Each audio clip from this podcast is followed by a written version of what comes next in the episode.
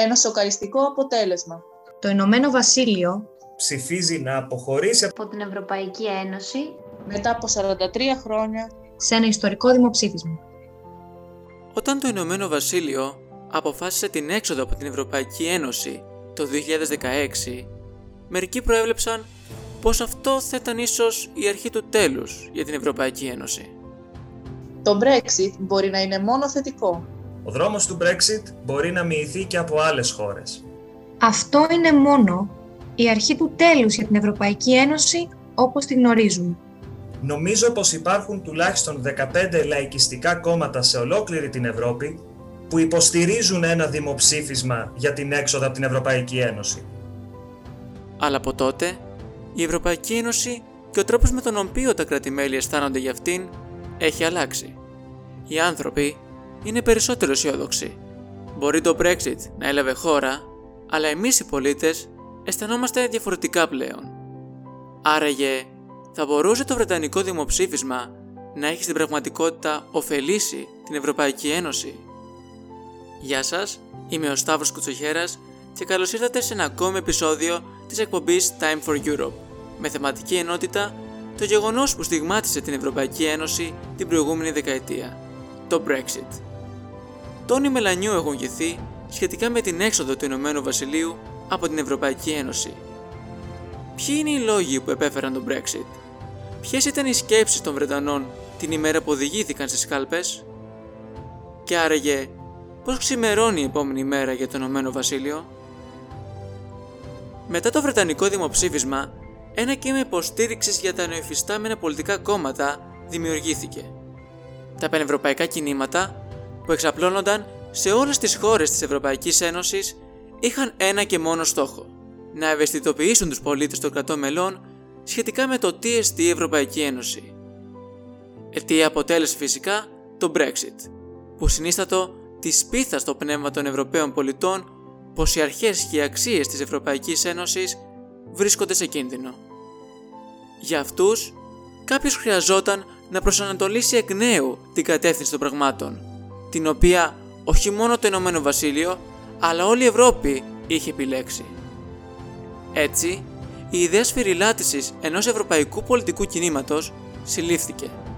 Ενός κινήματος που εξασφαλίζει μια Ευρώπη πιο ενωμένη, με περισσότερη συνοχή, όπου χώρες δεν θα μένουν πίσω. Ένα τέτοιο είδους πολιτικό κίνημα υπάρχει και στην Ελλάδα και αποτελούν οι νέοι Ευρωπαίοι Φεντεραλιστές Πειραιά και Αθήνας. Η πρόεδρος του Τζεφ, Άντζελα Σκέμπι, μίλησε στο μικρόφωνο του Time for Europe.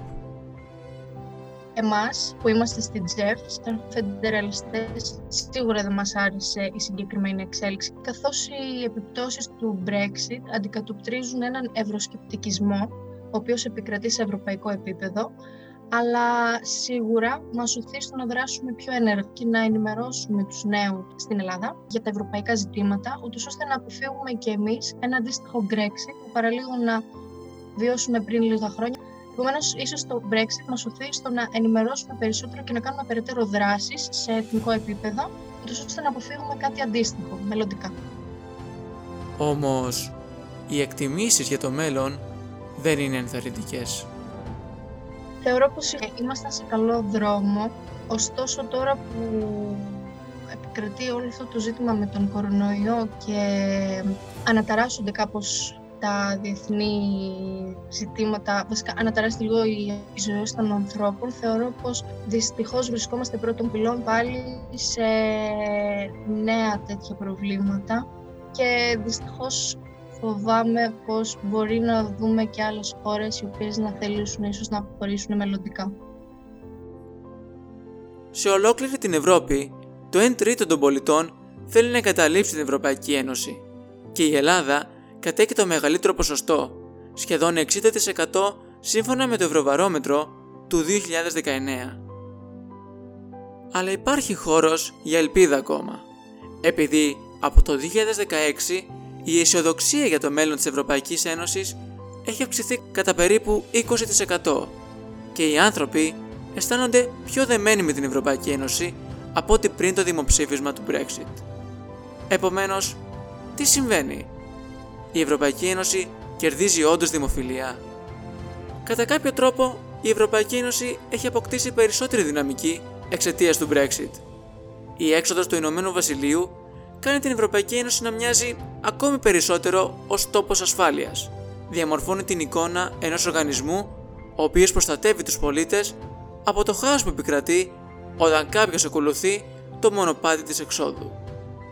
Και αυτό ουσιαστικά αλλάζει την αντίληψη των πολιτών σχετικά με τα δρόμενα της Ευρωπαϊκής Ένωσης.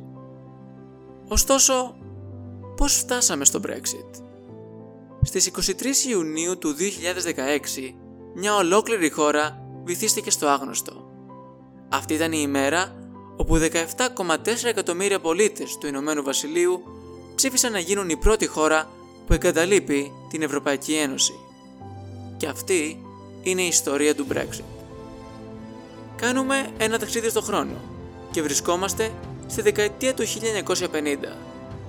Αφότου ο πρώτος και δεύτερος παγκόσμιος πόλεμος είχαν επιφέρει μια άνευ προηγουμένου καταστροφή και είχαν σπείρει το θάνατο στη γεραιά Ήπειρο, μια απλή θεωρία άρχισε να κερδίζει έδαφος.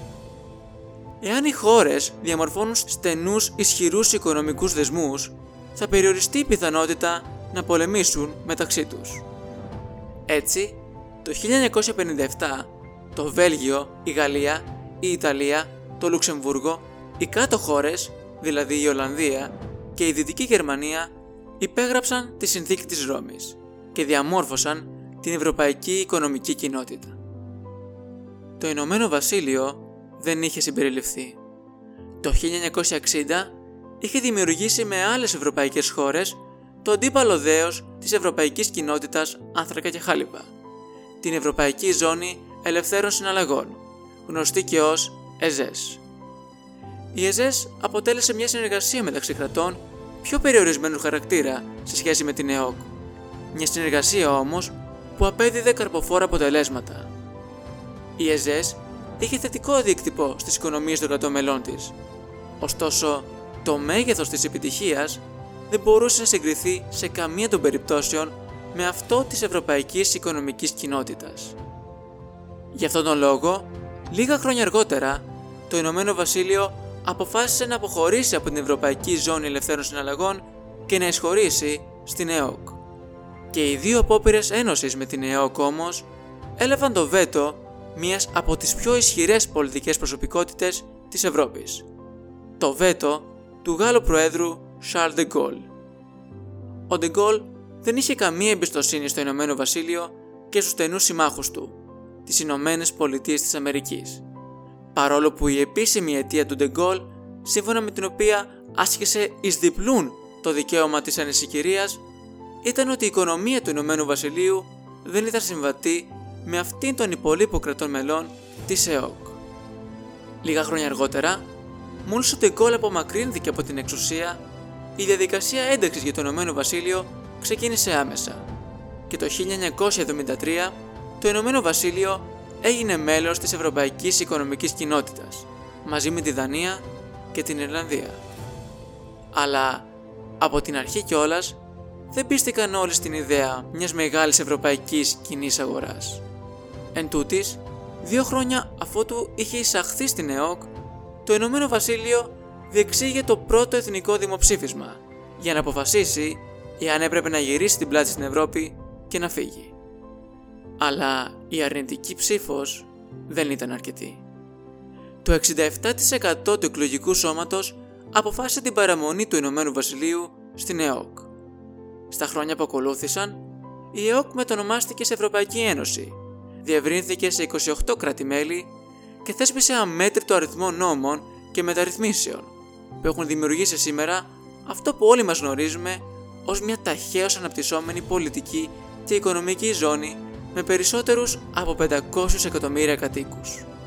Κατά κάποιο τρόπο, η Ευρωπαϊκή Ένωση σχεδιάστηκε για να αποτελεί τον καθρέφτη της πιο επιτυχημένης ομοσπονδιακής δημοκρατίας του πλανήτη, των Ηνωμένων Πολιτειών της Αμερικής.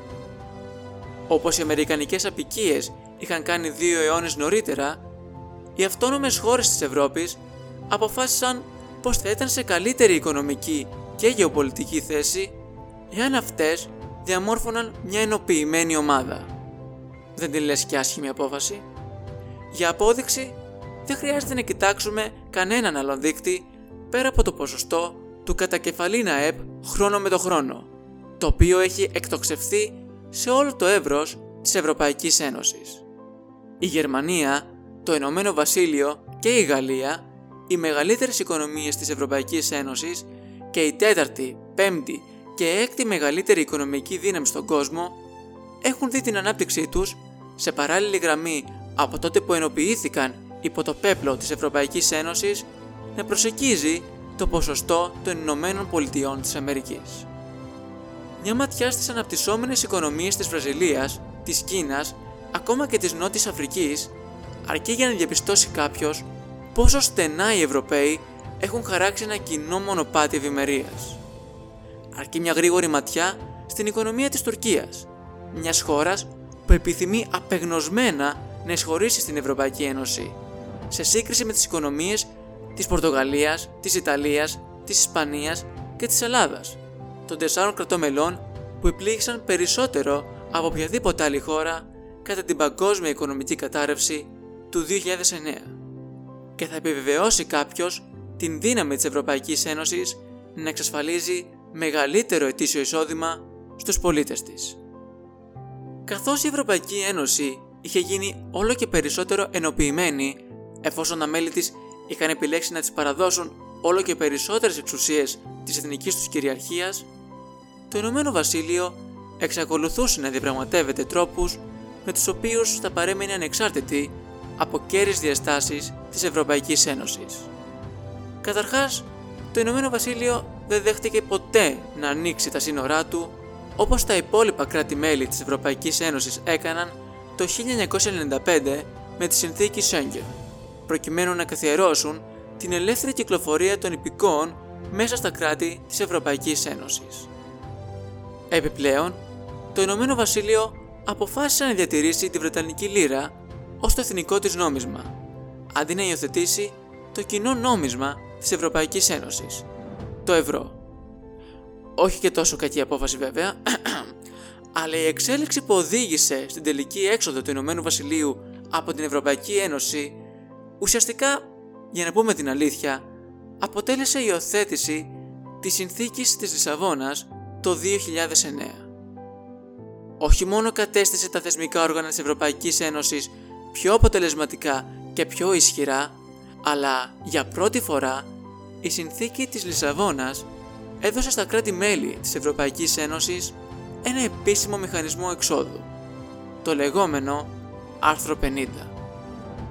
Σύμφωνα με το άρθρο 50 της Συνθήκης για την Ευρωπαϊκή Ένωση, κάθε κράτος μέλος μπορεί να αποφασίσει να αποχωρήσει από την Ένωση σύμφωνα με τους εσωτερικούς συνταγματικούς του κανόνες. Το κράτος μέλος που αποφασίζει να αποχωρήσει γνωστοποιεί την πρόθεσή του στο Ευρωπαϊκό Συμβούλιο. Υπό το πρίσμα των προσανατολισμών του Ευρωπαϊκού Συμβουλίου, η Ένωση προβαίνει σε διαπραγματεύσεις και συνάπτει με το εν λόγω κράτος συμφωνία που καθορίζει τις λεπτομερείς ρυθμίσεις για την αποχώρησή του, λαμβάνοντας υπόψη το πλαίσιο των μελλοντικών του σχέσεων με την Ευρωπαϊκή Ένωση. Η διαπραγμάτευση της συμφωνίας αυτής γίνεται σύμφωνα με το άρθρο 218 παράγραφος 3 της Συνθήκης για τη Λειτουργία της Ευρωπαϊκής Ένωσης. Η συμφωνία συνάπτεται εξ ονόματος της Ένωσης από το Συμβούλιο, το οποίο αποφασίζει με ειδική πλειοψηφία μετά από την έγκριση του Ευρωπαϊκού Κοινοβουλίου.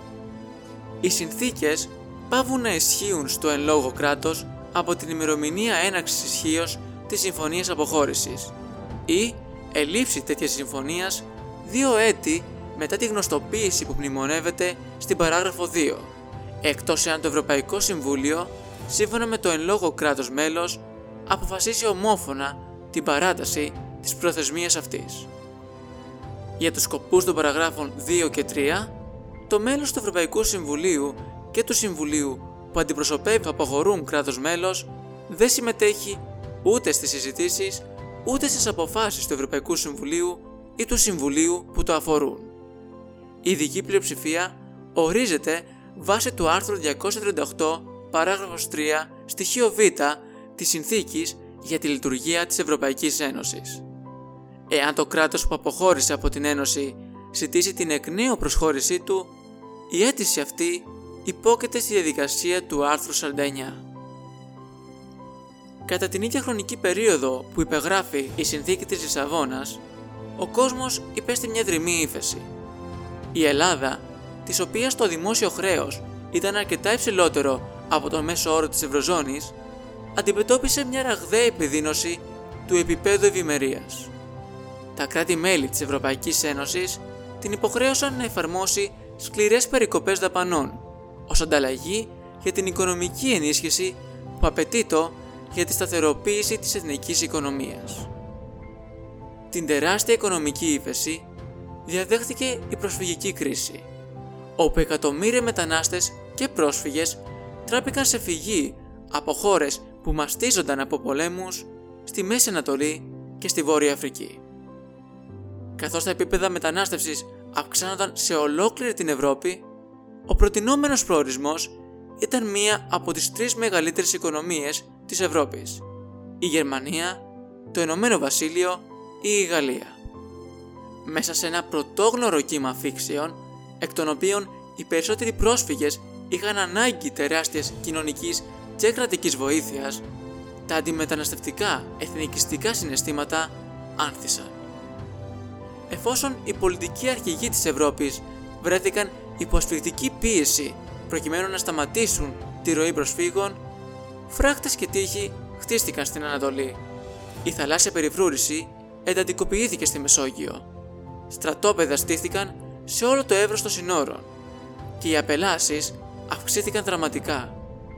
Μερικοί αρχηγοί, όπως η Άγγελα Μέρκελ, υποσχέθηκαν να υποδεχτούν ένα τεράστιο αριθμό μεταναστών, ενώ το Ηνωμένο Βασίλειο, ως ένα νησί στην ουσία του, ήταν ικανό να σταματήσει τις ροές προσφύγων πιο εύκολα, χάρη στη μορφολογία του. Αντιμέτωπος με μια σκληρή επανεκλογή, ο τότε Πρωθυπουργός του Ηνωμένου Βασιλείου, David Cameron, υποσχέθηκε πως, εάν κερδίσει τις εκλογές, θα προγραμμάτιζε ένα δημοψήφισμα για το αν το Ηνωμένο Βασίλειο πρέπει να αποχωρήσει από την Ευρωπαϊκή Ένωση. Όταν ο ίδιος όντως κέρδισε, χρησιμοποίησε την εκλογική του νίκη ως μόχλευση για να επαναδιαπραγματευτεί επιτυχημένα μερικούς όρους της συνδρομής του Ηνωμένου Βασιλείου στην Ευρωπαϊκή Ένωση. Παρόλο που το σκηνικό στην ουσία άλλαξε ελάχιστα, ο Κάμερον ανέδειξε το γεγονός ως μια ιστορική νίκη. Ήταν η πρώτη φορά όπου ένα υπάρχον κράτος μέλος της Ευρωπαϊκής Ένωσης είχε επιτραπεί να λειτουργεί μέσα στην Ευρωπαϊκή Ένωση υπό μια ειδική συμφωνία. Όπως δήλωσε ο ίδιος σε μια συνέντευξη τύπου λίγες ημέρες μετά τη διπλωματική επιτυχία, η Μεγάλη Βρετανία θα είναι μονίμως εκτός μιας όλο και στενότερης ένωσης, ποτέ μέρος ενός ευρωπαϊκού υπερκράτους. Θα υπάρχουν νέοι σκληροί περιορισμοί στην πρόσβαση στο σύστημα κοινωνικής πρόνοιας για τους μετανάστες της Ευρωπαϊκής Ένωσης. Όχι πλέον κάτι για το τίποτα. Αυτή η συμφωνία εξαρτείται από τη βρετανική επιλογή του Ηνωμένου Βασιλείου να παραμείνει στην Ευρωπαϊκή Ένωση κατά τη διάρκεια του δημοψηφίσματος που προγραμματίστηκε για τον Ιούνιο του 2016. Σε μια σκληρή εκστρατεία για την παραμονή στην Ευρωπαϊκή Ένωση, ο David Cameron έδινε την εντύπωση πως το δημοψήφισμα αποτελούσε στην ουσία και ένα δημοψήφισμα για την παραμονή του στην έδρα του Πρωθυπουργού, κινητοποιώντας τους επικριτές και αντιπάλους του να πιέζουν ακόμη περισσότερο για την έξοδο του Ηνωμένου Βασιλείου.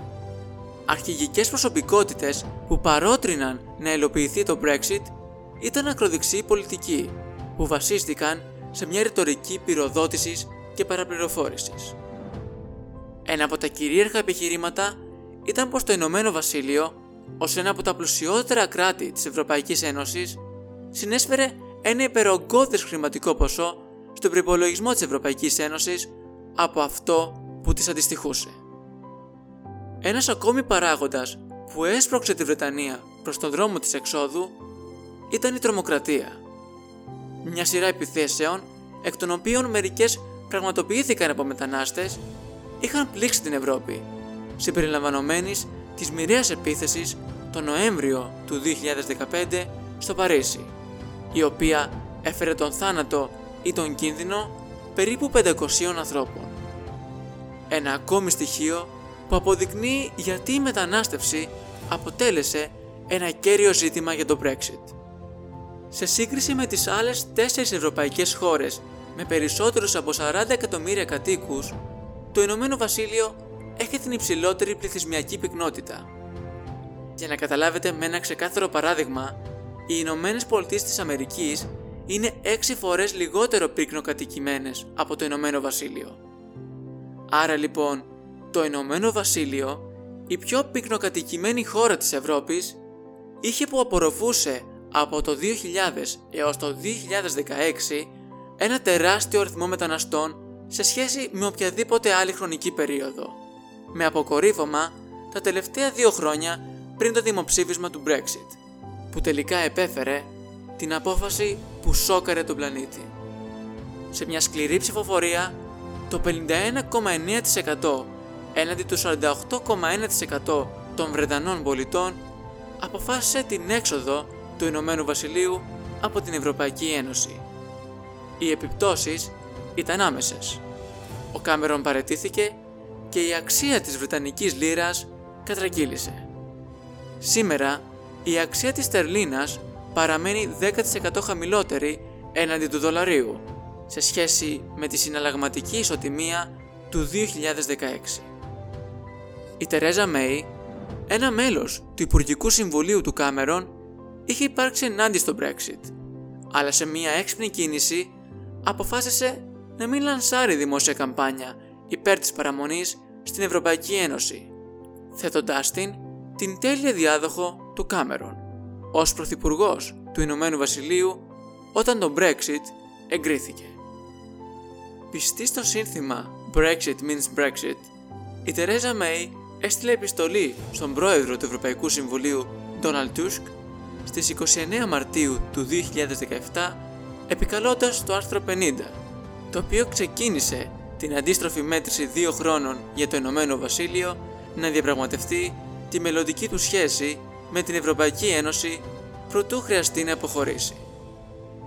Δύο χρόνια δεν είναι μια αρκετά μακροπρόθεσμη περίοδος για να φέρει εις πέρας μια τεράστια λίστα κέριων ζητημάτων. Για παράδειγμα, το Δικαστήριο της Ευρωπαϊκής Ένωσης θα συνεχίσει να έχει δικαιοδοσία προς το Ηνωμένο Βασίλειο. Το Ηνωμένο Βασίλειο θα απορρίψει τη διακήρυξη ανθρωπίνων δικαιωμάτων του 1998 υπέρ της νομοθέτησης μιας Βρετανικής διακήρυξης ανθρωπίνων δικαιωμάτων. Πώς η σχέση ανάμεσα στην ασφάλεια και την καταπολέμηση του εγκλήματος θα λειτουργήσει; Πόσο θα πληρώσει το Ηνωμένο Βασίλειο για σχέδια και προγράμματα της Ευρωπαϊκής Ένωσης στα οποία ήταν δεσμευμένο πριν τον Brexit? Ποια θα είναι τα δικαιώματα για τους Ευρωπαίους πολίτες που ζουν στο Ηνωμένο Βασίλειο και αντίστοιχα για τους Βρετανούς πολίτες που ζουν στην Ευρωπαϊκή Ένωση; Τι θα συμβεί στη Σκωτία, η οποία ψήφισε κατά 62% στο σύνολο την παραμονή του Ηνωμένου Βασιλείου στην Ευρωπαϊκή Ένωση; Όλο και περισσότεροι Σκοτσέζοι πολίτες διεκδικούν δημοψήφισμα για την ανεξαρτητοποίηση της Σκωτίας από το Ηνωμένο Βασίλειο, προκειμένου να εισχωρήσει η ίδια αργότερα στην Ευρωπαϊκή Ένωση ως κράτος μέλος. Τι θα συμβεί στο εδαφικό σύνορο ανάμεσα στη Βόρεια Ιρλανδία που είναι μέρος του Ηνωμένου Βασιλείου και την Ιρλανδική Δημοκρατία που αποτελεί κράτος μέλος της Ευρωπαϊκής Ένωσης; Ο άνθρωπος που έγραψε το άρθρο 50, ο διακεκριμένος διπλωμάτης Lord John Kerr, περιέγραψε λεπτομερώς το λογαριασμό που το Ηνωμένο Βασίλειο πρέπει να συμφωνήσει να πληρώσει προτού η όποια διαπραγμάτευση προχωρήσει. Όπως είχε αναφέρει ο ίδιος, μια διαπραγμάτευση για το εμπόριο δεν θα αργήσει να φτάσει στο τραπέζι μόλις η διαπραγμάτευση για τα λεφτά διευθετηθεί με ξεκάθαρο τρόπο. Τώρα, η διαπραγμάτευση για τα χρήματα πρόκειται να είναι μια αρκετά απαιτητική διαπραγμάτευση.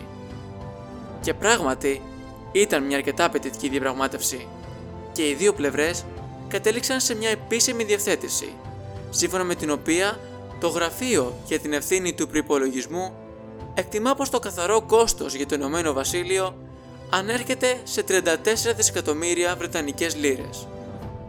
Επομένως, σε βάθος 40 ετών από σήμερα, το Ηνωμένο Βασίλειο πρέπει να καταβάλει σταδιακά 40 δισεκατομμύρια 338 εκατομμύρια ευρώ στον προϋπολογισμό της Ευρωπαϊκής Ένωσης. Αλλά ωστόσο, το μεγαλύτερο ζήτημα που προέκυψε μετά την επίκληση στο άρθρο 50 και την έναρξη διαδικασιών αποχώρησης του Ηνωμένου Βασιλείου από την Ευρωπαϊκή Ένωση, συνίστατο στο ένα το Brexit θα είναι σκληρό ή ήπιο. Αυτό είχε να κάνει κυρίως με δύο παραμέτρους, το εμπόριο και τη μετανάστευση. Ένα ήπιο Brexit πιθανόν θα διατηρούσε τις συνθήκες ως είχαν πριν την έξοδο του Ηνωμένου Βασιλείου, με την συνεχή ελευθερία κίνησης αγαθών και προσώπων από την Ευρώπη. Αλλά ένα σκληρό Brexit θα οδηγούσε σε υψηλούς δασμούς σε αγαθά και υπηρεσίες και ως προς τις δύο κατευθύνσεις. Ένα σκληρό Brexit θα περιόριζε επίσης την μετανάστευση των πολιτών της Ευρωπαϊκής Ένωσης προς το Ηνωμένο Βασίλειο. Η Νορβηγία αποτελεί εδώ και χρόνια ένα παράδειγμα του πώς ένα ήπιο Brexit θα λειτουργούσε. Η Νορβηγία είναι μέλος της κοινή αγοράς, αλλά όχι ένα πλήρες μέλος της Ευρωπαϊκής Ένωσης. Επομένως, για να έχει πρόσβαση στην κοινή αγορά, η Νορβηγία αποδέχεται την ελεύθερη κυκλοφορία των ανθρώπων. Όσον αφορά τώρα αυτού του είδους διαπραγματεύσεις με το Ηνωμένο Βασίλειο, η άλλοτε πιο ισχυρή προσωπικότητα της Ευρωπαϊκής Ένωσης, η πρώην καγκελάριος της Γερμανίας, Άγγελα Μέρκελ, είχε ξεκαθαρίσει ευθύς εξ αρχής πως η Ευρωπαϊκή Ένωση επρόκειτο να πραγματοποιήσει μια σκληρή διαπραγμάτευση προκειμένου να διασφαλίσει τα συμφέροντα των 27 κρατών μελών. Όπως είχε επισημάνει, είναι προφανές πως ένα τρίτο κράτος, όπως πρόκειται να είναι η Μεγάλη Βρετανία, δεν μπορεί και δεν θα έχει τα ίδια δικαιώματα ή ακόμη και ανώτερα δικαιώματα από ότι ένα κράτος μέλος. Το Ηνωμένο Βασίλειο βρισκόταν για καιρό σε μια πραγματικά τραγική διπλωματική θέση και είχε φέρει την ηγεσία της Ευρωπαϊκής Ένωσης σε ένα πολύ δύσκολο σημείο. Γιατί η Ευρωπαϊκή Ένωση να αφήσει το Ηνωμένο Βασίλειο να φύγει, αλλά παράλληλα να επιτρέψει στο τελευταίο να κρατήσει τα καλύτερα μέρη από τη συμμετοχή του στην Ευρωπαϊκή Ένωση; Προκειμένου να διατηρήσει τη φερεγγιότητά της, η Ευρωπαϊκή Ένωση έπρεπε να δημιουργήσει ένα παράδειγμα δακτυλοδεικτούμενο από το Ηνωμένο Βασίλειο. Έπρεπε δηλαδή να δείξει σε όλα τα κρατημέλη της ότι το να αποχωρήσεις από την Ευρωπαϊκή Ένωση συνεπάγεται αρκετά δρυμή συνέπειες. Αυτό εξάλλου έκανε πολλούς Βρετανούς μεγαλοεπιχειρηματίες να βρίσκονται σε αναμένα κάρβουνα για αρκετό καιρό. Η κύρια ανησυχία τους όσον αφορά το Brexit ήταν πως μια τεράστια αγορά βρίσκεται λίγα χιλιόμετρα μακριά από αυτούς και οι ίδιοι δεν θα μπορούσαν πια να έχουν ελεύθερη πρόσβαση όπως είχαν προηγουμένως. Μόλις μια συμφωνία θα επιτυγχάνατο, τουλάχιστον 20 από τα 27 κρατημέλη της Ευρωπαϊκής Ένωσης έπρεπε να την εγκρίνουν σύμφωνα με το άρθρο 50 της Συνθήκης για την Ευρωπαϊκή Ένωση. Ωστόσο, εάν δεν υπήρχε μια συμφωνία στην οποία οι δύο πλευρές να είχαν καταλήξει, οι διαπραγματεύσεις θα μπορούσαν μόνο να συνεχίσουν εάν όλα τα κράτη-μέλη της Ευρωπαϊκής Ένωσης συμφωνούσαν να παρατείνουν τις συζητήσεις. Ωστόσο, ανεξαρτήτως του αν είχε επιτευχθεί μια συμφωνία όταν το Ηνωμένο Βασίλειο θα αποχωρούσε τελικώς, την στιγμή όπου θα συνέβαινε η τελευταία πράξη του δράματος, όλοι οι νόμοι της Ευρωπαϊκής Ένωσης υπό τους οποίους ζούσαν οι Βρετανοί όλα αυτά τα χρόνια, θα έπαβαν να εφαρμόζονται. Προκειμένου να διαχειριστεί μια τέτοιου είδους πιθανή καταστροφή, το Ηνωμένο Βασίλειο είχε σχεδιάσει να ψηφίσει το νομοσχέδιο μεγάλης ανάκλησης, όπως ονομάστηκε. Ουσιαστικά, αυτό το νομοσχέδιο θα μετέφερε αυτομάτως όλους τους ισχύοντες νόμους της Ευρωπαϊκής Ένωσης στο Βρετανικό Δίκαιο, για να δώσει στο Βρετανικό Κοινοβούλιο το απαραίτητο χρονικό περιθώριο να αποφασίσει ποιους νόμους να κρατήσει, ποιους να αλλάξει και ποιους να εξαλείψει.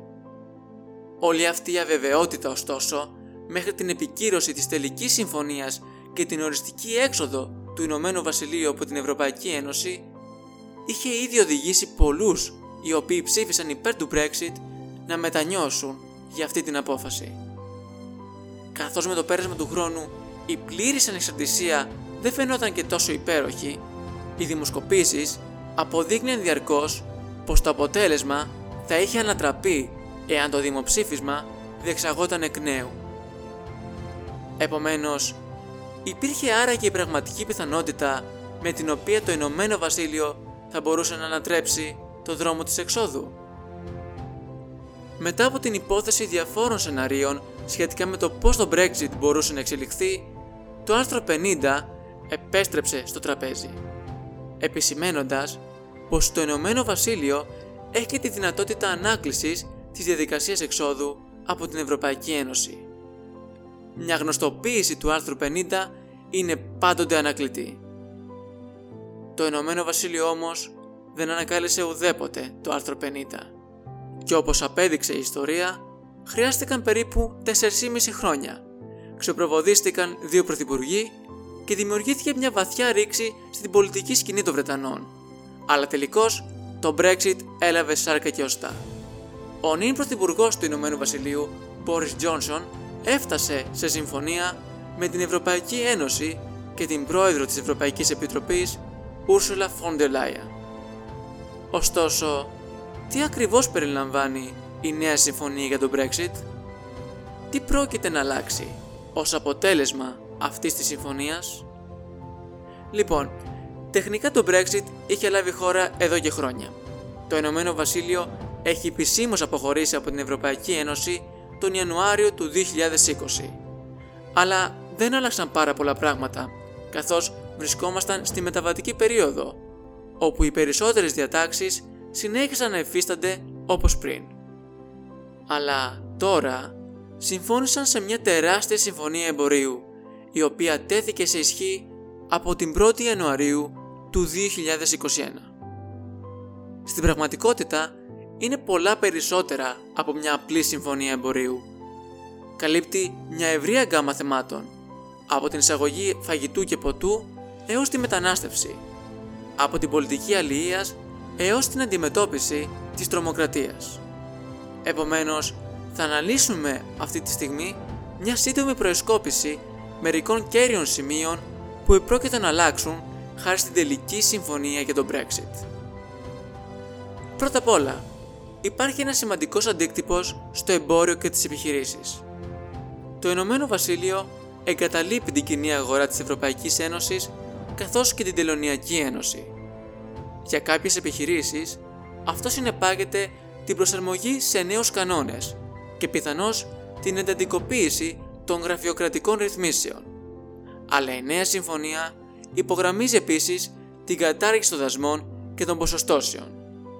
Μια ρύθμιση που εξασφαλίζει τη μη καταβολή περαιτέρω χρηματικής συνδρομής για τη μεταφορά αγαθών μεταξύ του Ηνωμένου Βασιλείου και των κρατών μελών της Ευρωπαϊκής Ένωσης από τη μεριά των επιχειρήσεων.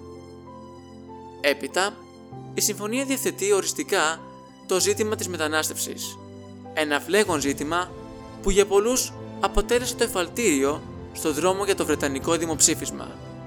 Και αυτή η συμφωνία μεταξύ Ηνωμένου Βασιλείου και Ευρωπαϊκής Ένωσης υλοποιεί αυτό που πολλοί υποστηρικτές του Brexit ονειρεύονταν, καταργώντας την ελεύθερη κυκλοφορία προσώπων και εργαζομένων που κατέφταναν στο Ηνωμένο Βασίλειο. Αντίθετα, ξεκινώντας από την 1η Ιανουαρίου του 2021, το Ηνωμένο Βασίλειο έχει καθιδρύσει ένα σύστημα μετανάστευσης βασισμένο σε σημεία ελέγχου εισόδου, όπου απαιτείται η τήρηση ορισμένων προϋποθέσεων για τη μόνιμη κατάσταση προσώπων στο Ηνωμένο Βασίλειο. Ωστόσο, η όλη διαδικασία καθίσταται αρκετά πιο εύκολη για μερικούς ανθρώπους εάν πηγαίνουν να κάνουν μια δουλειά στην οποία το Ηνωμένο Βασίλειο έχει έλλειψη. Γιατροί, νοσηλευτές, ακόμη και σοφέρ εισέρχονται με εσπευμένες διαδικασίες και οι νέες ρυθμίσεις για τη μετανάστευση δεν έχουν καμία εφαρμοστική ισχύ εάν είσαι φοιτητής που πηγαίνεις σε Βρετανικό Πανεπιστήμιο. Και φυσικά, αυτοί οι κανόνες εφαρμόζονται και για τις δύο πλευρές. Οι Βρετανοί πολίτες έχουν ήδη χάσει το δικαίωμα να ζουν, να δουλεύουν ή να βγαίνουν σε σύνταξη αυτομάτως στην Ευρωπαϊκή Ένωση. αλληλεία. Πόσο μελάνι έχει χυθεί και πόσα αστεία έχουν υποθεί σχετικά με αυτή την πολιτική. Μέχρι και την 31η Δεκεμβρίου του 2020, οι ψαράδες της Ευρωπαϊκής Ένωσης είχαν πρόσβαση στα Βρετανικά νερά. Αλλά από τη νέα χρονιά, η συμφωνία μεταξύ Ηνωμένου Βασιλείου και Ευρωπαϊκής Ένωσης ορίζει πως αυτό πρόκειται να αλλάξει. Τα δικαιώματα της Ευρωπαϊκής Ένωσης στην αλληλεία περιορίζονται σε σημαντικό βαθμό και μετά από λίγα χρόνια οι δύο πλευρές θα μπορούν να επαναδιαπραγματεύονται τη σχετική διάταξη κάθε χρόνο. Η ετήσια χρηματική συνδρομή του Ηνωμένου Βασιλείου προς την Ευρωπαϊκή Ένωση λαμβάνει τέλος. Αλλά υπάρχουν ακόμα κάποιοι λογαριασμοί που μένουν απλήρωτοι και πρέπει να αποπληρωθούν. Και αν το Ηνωμένο Βασίλειο θέλει να λάβει μέρος σε οποιοδήποτε ευρωπαϊκό σχέδιο ή πρόγραμμα σχετικά με την επιστημονική έρευνα ας πούμε, αυτό επίσης θα αποτελεί μια χρέωση στον ήδη υπάρχοντα λογαριασμό. Γιατί ως γνωστόν, οι καλοί λογαριασμοί κάνουν τους καλούς φίλους. Ιρλανδικά σύνορα Αυτά αποτελούν τα μοναδικά εδαφικά σύνορα μεταξύ του Ηνωμένου Βασιλείου και της Ευρωπαϊκής Ένωσης. Από το ένα μέρος έχει την Βόρεια Ιρλανδία, που αποτελεί μέρος του Ηνωμένου Βασιλείου. Ενώ στο νότιο κομμάτι έχεις την Ιρλανδική Δημοκρατία, η οποία εξακολουθεί να αποτελεί κράτος μέλος της Ευρωπαϊκής Ένωσης. Τώρα, υπήρχαν ανησυχίες πως εάν δεν υπήρξε μια συμφωνία για το Brexit, αυτό θα μπορούσε να σημαίνει εποπτείες των συνόρων. Και έτσι, έλεγχοι ασφάλειας θα εισάγονταν ξαφνικά σε όλο το εύρος αυτής της διάβασης. Και αυτό θα αποτελούσε τεράστιο πρόβλημα, διότι για το συγκεκριμένο σύνορο έχει υπάρξει μακροχρόνια διαμάχη μεταξύ Ιρλανδίας και Ηνωμένου Βασιλείου και έχει αποτελέσει άλλοτε αιτία πολλαπλών συγκρούσεων.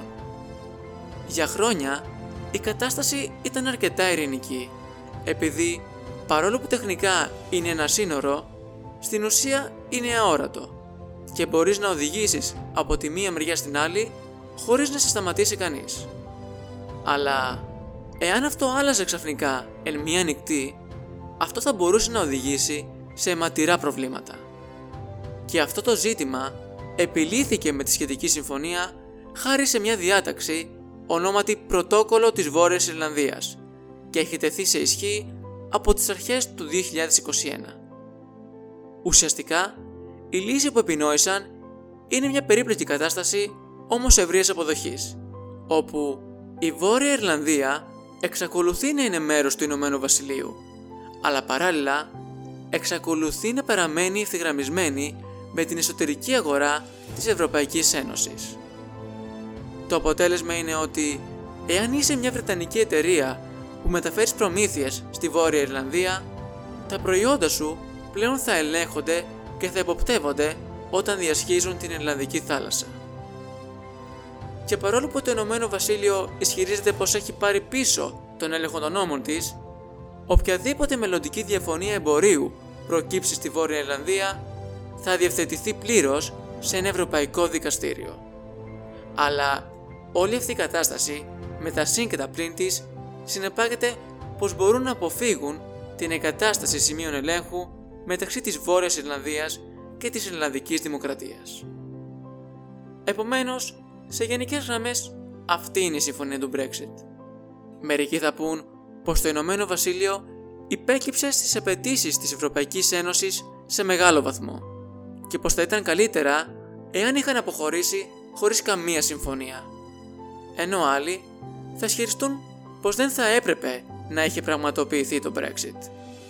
Αλλά οτιδήποτε και να σκεφτούμε και να προτείνουμε για αυτό το ζήτημα, αυτή η συμφωνία μοιάζει ως το τέλος του Βρετανικού έπους για την έξοδο από την Ευρωπαϊκή Ένωση και σηματοδοτεί την αρχή μιας νέας εποχής, με το Ηνωμένο Βασίλειο και την Ευρωπαϊκή Ένωση να περιμένουν πώς όλο αυτό το σχέδιο θα λειτουργήσει στην πράξη. Πώς το Brexit όμως επηρέασε και εξακολουθεί να επηρεάζει το πολιτικό γίγνεσθε των υπολείπων κρατών μελών της Ευρωπαϊκής Ένωσης; Στη σημερινή εποχή, ακόμα και τα πιο ισχυρά ευρωσκεπτικιστικά πολιτικά κόμματα στην Ευρώπη αρχίζουν και αποδίδουν μια διαφορετική ερμηνεία στη δράση τους. Για παράδειγμα, όταν η Μαρή Λεπέν εμφανίστηκε σε μια δήλωση τύπου αμέσως μετά το αποτέλεσμα του Βρετανικού δημοψηφίσματος, υπήρχε μια αφίσα ακριβώς πίσω της που απεικόνιζε δύο χέρια να απελευθερώνονται από χειροπέδες και αναγραφόταν το εξής σύνθημα Brexit Next France. Εάν όμως παρατηρήσει κανείς αυτό που η Λεπέν ισχυρίζεται σήμερα, ουσιαστικά πραγματεύεται ένα είδος ριζοσπαστικής εμβάνθησης και εσωστρέφειας, επειδή αυτό που προσπαθεί να υποστηρίξει πλέον δεν είναι ένα Brexit, δηλαδή την έξοδο της Γαλλίας από την Ευρωπαϊκή Ένωση, αλλά μια επαναστατική μεταρρύθμιση από το εσωτερικό. Πρόκειται για ένα τελείως διαφορετικό είδος ευρωσκεπτικισμού, καθώς δεν έχει να κάνει με την έξοδο από την Ευρωπαϊκή Ένωση, αλλά με τη μεταμόρφωση της Ευρώπης και της Ευρωπαϊκής Ένωσης σε κάτι που για αυτήν και για τους εθνικιστές φίλους της ταιριάζει καλύτερα. Υπήρχαν τουλάχιστον 15 λαϊκιστικά κόμματα σε ολόκληρη την Ευρώπη έως το 2016 που υποστήριζαν είτε ένα δημοψήφισμα για την έξοδο από την Ευρωπαϊκή Ένωση είτε απλά την άμεση έξοδο από την Ευρωπαϊκή Ένωση. Πλέον, ίσως υπάρχουν ένα ή δύο από αυτά. Φαίνεται λοιπόν πως η συρρήκνωση της Ευρωπαϊκής Ένωσης έχει βγει οριστικά εκτός ατζέντας. Στην αρχή, έμοιαζε αλήθεια είναι πως το Brexit θα έθετε έναν υπαρξιακό κίνδυνο στην Ευρωπαϊκή Ένωση. Αλλά δεν είναι η πρώτη φορά όπου η Ευρωπαϊκή Ένωση έχει αντιμετωπίσει σοβαρά προβλήματα από τότε που εγκαθιδρύθηκε. Και μερικά από τα πιο σοβαρά προβλήματα που αντιμετώπισε έλαβαν χώρα την προηγούμενη δεκαετία. Χώρες όπως η Ιρλανδία, η Πορτογαλία και η Ελλάδα είχαν εισέλθει σε καθεστώς διάσωσης από την Ευρωπαϊκή Ένωση και αναγκάστηκαν να εφαρμόσουν αυστηρά μέτρα λιτότητας. Τα ποσοστά ανεργίας έσπασαν κάθε ρεκόρ και η ύφεση ολοένα και εντυνόταν. Αυτή η κρίση χρέους σύντομα συνοδεύτηκε και από την προσφυγική κρίση του 2015, όταν πάνω από ένα εκατομμύριο πρόσφυγες και μετανάστες ανέβλησαν στην Ευρώπη. Πολλοί από αυτούς τράπηκαν σε φυγή από τον πόλεμο και το χάος που επικρατούσε κυρίως στη Μέση Ανατολή. Καμία άλλη χώρα δεν επλήγησε πιο βάναυσα από αυτές τις αναταραχές πέρα από την Ελλάδα. Όταν η οικονομική κρίση έφτασε στην Ευρώπη, η Ελλάδα κουβαλούσε ήδη πολλά δεινά. Το δημόσιο χρέος ως προς το ΑΕΠ ήταν πάνω από το 120% και είχε ένα τεράστιο έλλειμμα στο ισοζύγιο πληρωμών. Σε μια περίοδο μνημονίων που διήρκησαν 8 χρόνια, το ΑΕΠ της χώρας μειώθηκε κατά 27% και αυτό οδήγησε μια μεγάλη μερίδα ανθρώπων στην απόλυτη φτώχεια. Λίγα χρόνια αργότερα όμως, μετά την οικονομική κρίση, η Ελλάδα βρέθηκε στην πρώτη γραμμή μιας ακόμα ευρωπαϊκής κρίσης, της μαζικής μετανάστευσης. Για να πούμε τα πράγματα με το όνομά τους, η Ευρωπαϊκή Ένωση δεν συνειδητοποίησε ποτέ τι κόστος της προσφυγικής κρίσης επομίστηκε η Ελλάδα και πόσο δύσκολο ήταν για την ίδια να αντιμετωπίσει μια τέτοια είδους κρίση μόνη της, όχι μόνο οικονομικά, αλλά κυρίως κοινωνικά. Την στιγμή που οι ελληνικές κυβερνήσεις έπρεπε να επιβάλλουν μέτρα λιτότητας στον ίδιο της τον λαό, έπρεπε και να συνδράμουν οικονομικά τους πρόσφυγες. Και δεδομένων των συνθήκων, μπορούμε να πούμε ότι η χώρα μας τα κατάφερε αρκετά καλά. Και φυσικά, ο ρόλος της Ευρωπαϊκής Ένωσης θα μπορούσε και θα έπρεπε να ήταν αρκετά πιο επικουρικός. Μια πρόσφατη δημοσκόπηση απεκάλυψε πως δύο στους τρεις Έλληνες, περισσότερο από οποιαδήποτε άλλη ευρωπαϊκή εθνικότητα, πίστευαν πως τα συμφέροντά τους δεν λαμβάνονται υπόψη από τη μεριά της Ευρωπαϊκής Ένωσης. Ωστόσο, η Ελλάδα δεν έχει στραφεί εναντίον της Ευρωπαϊκής Ένωσης. Από το Βρετανικό δημοψήφισμα και έπειτα, το ποσοστό των Ελλήνων που επιζητεί την έξοδο από την Ευρωπαϊκή Ένωση έχει μειωθεί κατά 20%, αγγίζοντας το ποσοστό του 30%. Τόσο η οικονομική κρίση, όσο και η προσφυγική κρίση έχουν υποχωρήσει αισθητά και η Ευρωπαϊκή Ένωση εν τέλει έχει επιβιώσει. Οι άνθρωποι είναι πιο αισιόδοξοι σήμερα από ό,τι στο παρελθόν και πιστεύουν σε ένα καλύτερο μέλλον για την Ευρωπαϊκή Ένωση με την Ευρωπαϊκή Ένωση. Αυτή η φιλοδοξία για αληθινή ενότητα πρόκειται να είναι πάντοτε ένα δύσκολο έργο. Η Ευρωπαϊκή Ένωση αποτελείται από 27 διαφορετικά κράτη, καθένα από τα οποία έχει τη δική του ιστορία και τα δικά του συμφέροντα. Αλλά, από ό,τι φαίνεται, η Ευρωπαϊκή Ένωση μοιάζει να έχει ένα αίσθηκτο επιβίωσης. Κατά τη διάρκεια της προηγούμενης δεκαετίας, κάθε φορά που η Ευρωπαϊκή Ένωση είχε έρθει αντιμέτωπη με μια πολιτικο-οικονομική όξυνση που έδινε την εντύπωση μιας υπαρξιακής κρίσης, γινόταν ξεκάθαρο πως οι πολιτικοί αρχηγοί της Ευρωπαϊκής Ένωσης είχαν την πολιτική θέληση να κρατήσουν την Ευρώπη ενωμένη.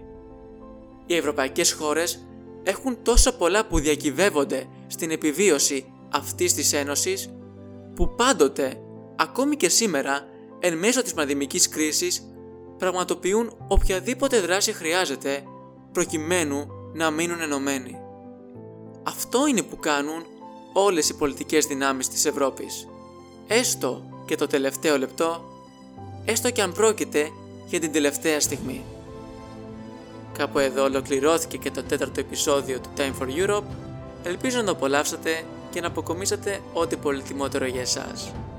Μην ξεχάσετε να στείλετε τα σχόλιά σας και στο email της εκπομπής Time for Europe, gmail.com Μέχρι την επόμενη φορά, να είστε όλοι καλά. Και να θυμάστε, πάντοτε είναι ώρα για Ευρώπη.